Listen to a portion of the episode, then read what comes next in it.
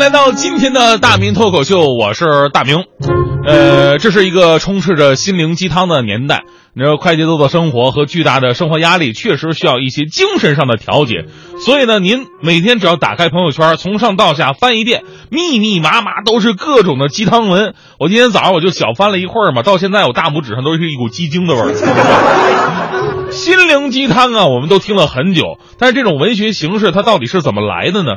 其实心灵鸡汤啊，最开始本身还真的就是一套系列丛书，是世界上最畅销的系列读物。作者呢叫做杰克·坎菲尔，这哥们儿的本身生活就很励志。他作为一个美国人，在大学学的专业你们绝对想象不到。您猜是学什么专业的？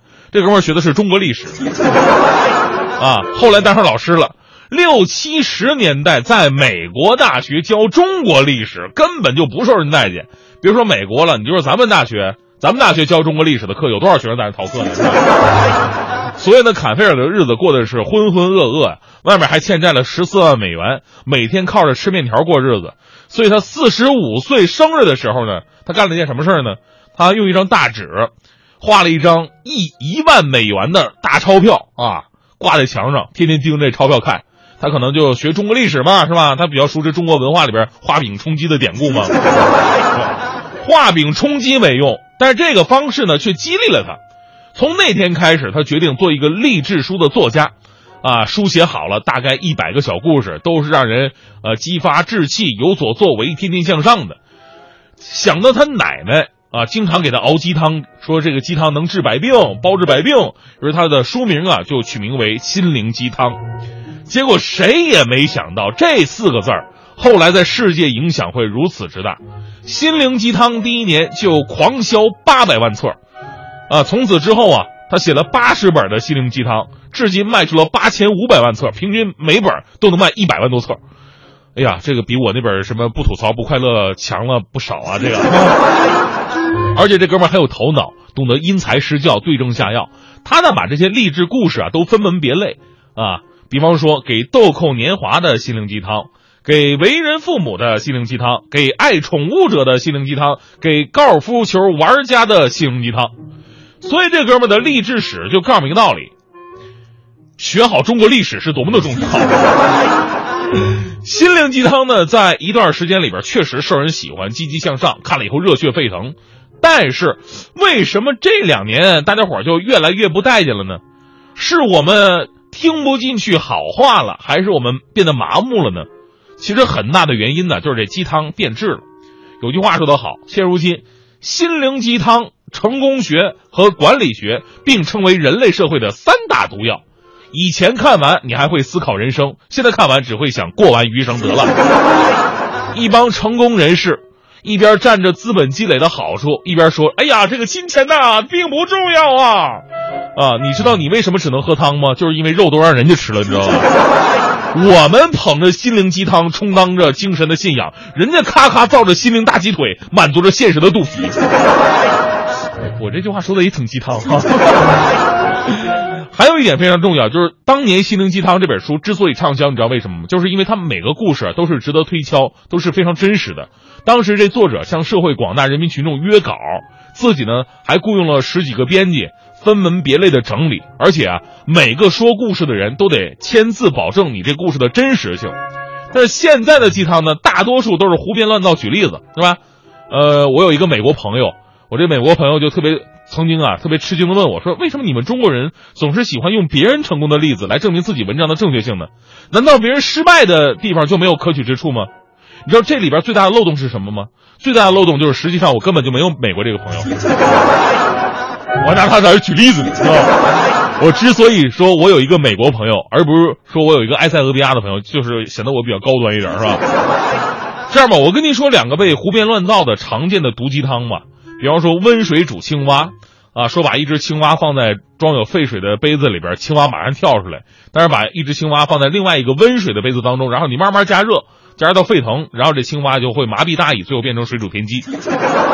然后告诉我们一个鸡汤大道理，就是生于忧患，死于安乐。习惯的生活方式往往对你最具威胁。我觉得这个道理吧，他讲的是没错的。但是，请不要拿青蛙的生命乱开玩笑好吗？青蛙又不脑残，怎么可能会不活活煮死呢？其实做这个实验呢，是美国动物学教授霍奇森。事实是，到了一定的温度之后啊，青蛙就会开始躁动不安，试图逃离这个环境。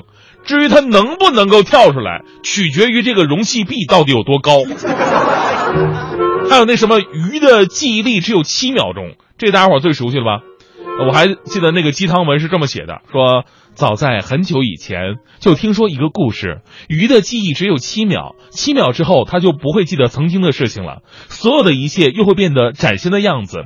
所以呢，在那一方小小的鱼缸里面，它永远都是兴致勃勃，永远都不会觉得无聊。有的时候，我多么希望自己就是那只鱼，能够在七秒后遗忘所有。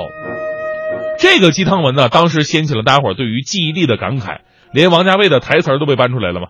就《东邪西毒》里那句特经典：“人最大的烦恼就是记性太好。如果什么都可以忘掉，以后的每一天将会是一个新的开始。你说那会有多开心？”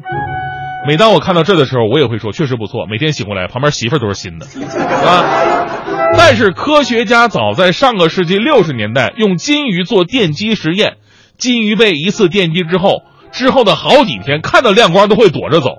所以呢，这就证明了鱼根本就不是七秒钟的记忆力。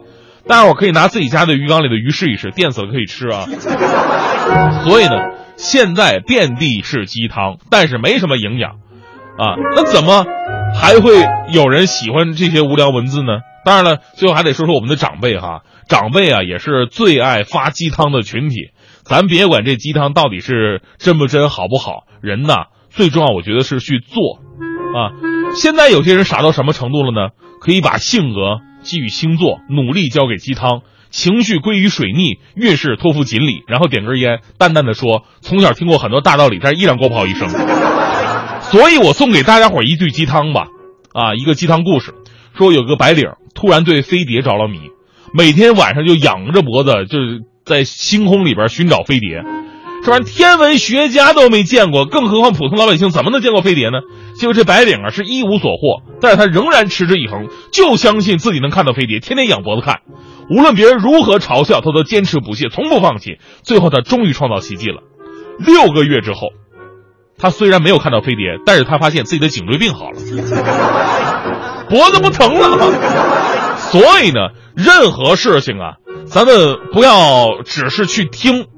而且最重要的是要去做，只要付出就会有回报，尽管结果跟你可能想的不太一样。最后说一句实话吧，很多人都说呀，呃，其实听心灵鸡汤真的不如听大明脱口秀更实在、更有道理。有人问了，很多人说过，那很多人都是谁呀？很多人就是我。